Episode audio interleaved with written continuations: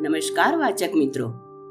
શીર્ષક, બાળક તમારા વર્તન વ્યવહારનો અરીસો છે. લેખક, કિરણ ન શિંગલોદ લેખ વાંચનાર, રાગિણી શિંગલોદ બાળક સ્વભાવથી નકલખોર છે. એને જે કહેવામાં આવે, તે એ જટ કરતું નથી. પણ એ જે જુએ છે, તેનું અનુકરણ કરતા એને વાર લાગતી નથી. બાળક જ નહીં પણ સમગ્ર માનવજાતના વર્તન વ્યવહાર આ રીતે કેળવાયેલા છે. આપણા મગજમાં કપાળની પાછળના ભાગમાં ખાસ પ્રકારના ચેતાકોષો રહેલા છે, જેમને દર્પણ ચેતાકોષો, મિરર ન્યુરોન્સ તરીકે ઓળખવામાં આવે છે. એ અજાણપણે આપણને સામેની વ્યક્તિના વર્તનના ચાળા પાડવા દબાણ કરે છે. કોઈ રડતું હોય તો એને જોઈને આપણી આંખોમાં આંસુ આવી જાય. એક જણનું બગાસું થોડી વારમાં આખા રૂમમાં બધાને લાગુ પડે. કોઈની અકળામણ આપણી અકળામણ બની જાય. આવા તો અનેક ઉદાહરણો આપી શકાય. ટૂંકમાં, માણસ જાત એકબીજાનું જોઈ જોઈને વર્તન કરતા શીખવાની આદત ધરાવે છે. બાળકનું મગજ પણ આનાથી બાકાત નથી. એના વર્તનની ખાસિયતો આસપાસની વ્યક્તિઓને જોઈને ઘડાય છે. મા બાપને વરાડા પાડતા જોઈને એ પણ એમ કરતા શીખે છે. મમ્મી અકળાઈને માથું કૂટે તો બાળકના વર્તનમાં પણ એ રીત દાખલ થઈ જાય છે. ન બોલવાના શબ્દો એની વાણીમાં એની આસપાસના લોકોની વાતો સાંભળી સાંભળીને કાયમ માટે પેસી જાય છે. તમે એને અપશબ્દો ન બોલવાની લાખ શિખામણ આપશો, પણ જેને એ પોતાની આદર્શ મૂર્તિ માને છે, એમની વાણીમાં આવા શબ્દો હશે તો બાળક એને જટ ઉપાડી લેશે. પરિણામે, તમે લાખ ઉપાય કરશો છતાં એ કરવાનું નહીં કરે અને ન કરવાનું ચાહીને કરશે. મા બાપ શિક્ષકો પાસ પડોશના લોકો અને કુટુંબના વડીલોના વર્તન, વ્યવહાર, વાણી, રીતભાત અને અંગભાષા જોઈને બાળકના મગજ પર જે છાપ પડે છે તે એના વર્તનનું ઘડતર કરે છે. સૌથી વધારે છાપ એના મગજ પર એના મા બાપના વર્તન વ્યવહારની પડે છે. એટલે બાળક જો કંઈ ન કરવાનું કરતું હોય, તો પહેલો સવાલ તમે તમારી જાતને પૂછજો કે એ તમારા જ વર્તન વ્યવહારનો પડઘો તો નથી પાડી રહ્યું ને? બાળકના મગજની આ જ ખાસિયતનો તમે એના વર્તનનું સકારાત્મક ઘડતર કરવામાં ઉપયોગ કરી શકો છો. માણસની નકલખોરીની કોઈ ઉંમર હોતી નથી. પણ નાના બાળકો, કિશોરો અને યુવાનીમાં પ્રવેશી રહેલા સંતાનોમાં એ સૌથી વધારે સતેજ હોય છે.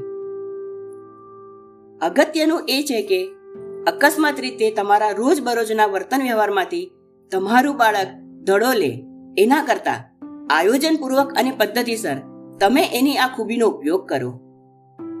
એ તમારું અવલોકન કરીને અને તમને જોઈ જોઈને શીખે છે. એટલે તમારે તમારા વર્તન અને વ્યવહારો વિશે સજાગ બનવું ખાસ જરૂરી છે. તમે એકાદ વાર તમારા બાળક પર તમારી છાપ પાડવા માટે જે કરશો, તેની, એના મગજના દર્પણ ચેતાકોક્ષો નોંધ નહીં લે. પણ, તમારા કાયમી વર્તન વ્યવહારનો એ તરત પડઘો પાડશે. અને વખત જતા એના મગજના કોષોમાં અંકિત થઈને એના વ્યક્તિત્વની કાયમી લઢણ બની જશે. જો તમે વાહન ચલાવતી વખતે સીટ બેલ્ટ બાંધતા હશો કે હેલ્મેટ પહેરવાની આદત ધરાવતા હશો, તો તમારું કિશોર વયનું કે યુવાનીમાં પ્રવેશી રહેલું સંતાન તમારા વગર કહે. એમ કરશે, એનો ભરોસો રાખજો. ઘણીવાર પિતા પોતાના દ્વિચક્રી વાહન પર પોતાના બાળકને લઈને નીકળ્યા હોય અને એમણે પોતે હેલ્મેટ તો ન જ પહેરી હોય, ઉપરાંત ચાલુ વાહને કાન અને ખભા વચ્ચે મોબાઈલ ફોન ઘાલીને કોઈની સાથે વાત કરી રહ્યા હોય, ત્યારે એમના બાળક પર એની શીશ છાપ પડે. એવી આપણે આશા રાખીએ. તમારું બાળક ચોવીસ કલાક અને જીવનના બધા વ્યવહારોમાં તમારું નિરીક્ષણ કરતું હોય છે. તમે શી રીતે અકળાવો છો? તમારો અણગમો કે ગુસ્સો સી રીતે વ્યક્ત કરો છો? વાળ સી રીતે ઓળો છો? કપડાં સી રીતે અને કેવા પહેરો છો? ભોજનના તમારા ગમા અંગણમાં કેવા છે?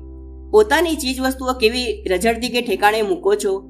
પોતાની જાતની અને સ્વાસ્થ્યની સી કાળજી લો છો? મિત્રો, સ્વજનો અને અજાણ્યાઓ સાથે કેવો વ્યવહાર કરો છો?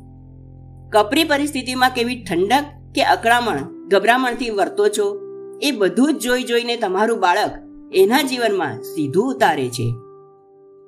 મા બાપ જો ધાકધમકી અને બરાડા પાડવા તથા કડવી વાણી અને મેણાટોળાનો બાળકોને કેળવવામાં પ્રયોગ કરતા હોય, તો એમના દાખલા પરથી એ પણ સ્કૂલમાં પોતાના સહાધ્યયો સાથે એ જ પ્રકારનું વર્તન કરતા હોવાનું જોવા મળે છે. મા બાપ જ બાળકોને મારપીટ શીખવે છે.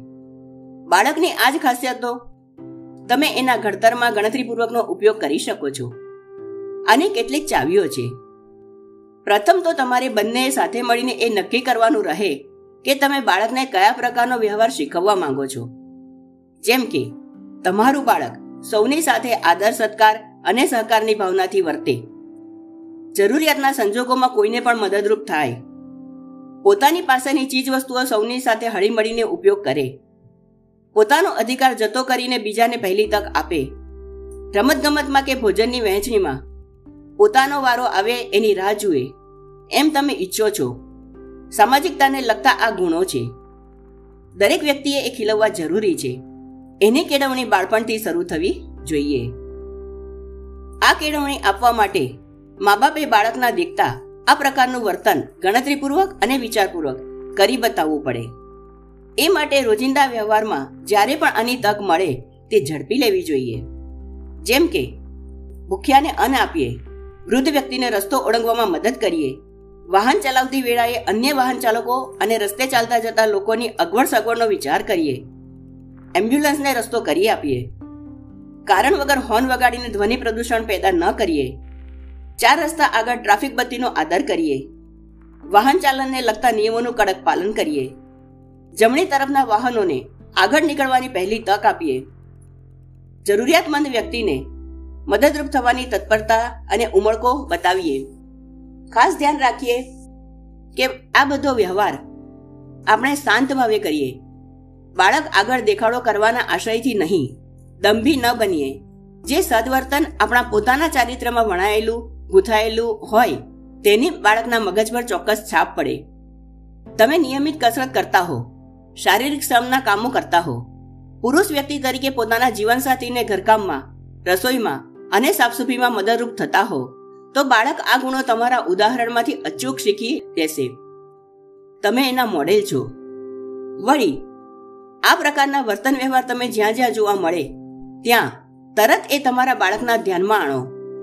ટીવીના કાર્યક્રમમાં, તમે વાંચી રહેલા કોઈ પુસ્તકમાં, કોઈના ઘરે કે સામાજિક પ્રસંગોમાં, જ્યાં પણ તમને આવા ઉદાહરણો ધ્યાનમાં આવે, તેની તમારા બાળક સાથે તટસ્થ ભાવે ચર્ચા કરો.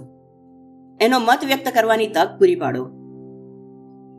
અને પછી બાળક જ્યારે તમારી અપેક્ષા મુજબનું વર્તન કરી બતાવે, ત્યારે ઉમળકાભેર એને વધાવી લો, એને વખાણો.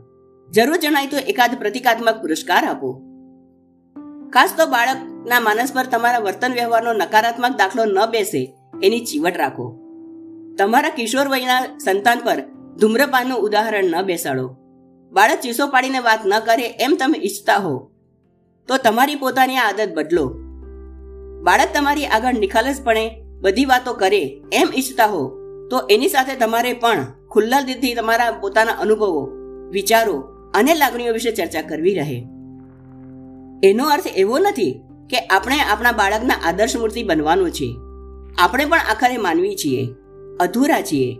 આપણને પોતાને આપણી મર્યાદાઓ છે. આપણાથી પણ ભૂલ થઈ શકે છે. સંતાન આગળ એની નિખાલસ ભાવથી કબૂલાત કરવામાં આપણને નાનમ ન લાગવી જોઈએ. માત્ર બાળકના વ્યક્તિત્વમાં પોસવા જેવા બે ચાર ગુણો અને દૂર કરવા જેવી બે ચાર ખામીઓ નક્કી કરીને તમારા વર્તન વ્યવહાર વડે એના પર ચિરંજીવ છાપ છોડો. બાળ વર્તનનું ઘડતર એ ઇમારત ચણવા જેવું કપરું કામ છે. તમે એના માળી છો, કઠિયારા છો, સ્થપિત છો, કડિયા છો, રંગારા છો, ચિત્રકાર છો, શિક્ષક છો, સઘળું કંઈ છો. સૌથી વધારે તો એ તમારું પ્રતિબિંબ છે, અરીસો છે, અસ્તુ.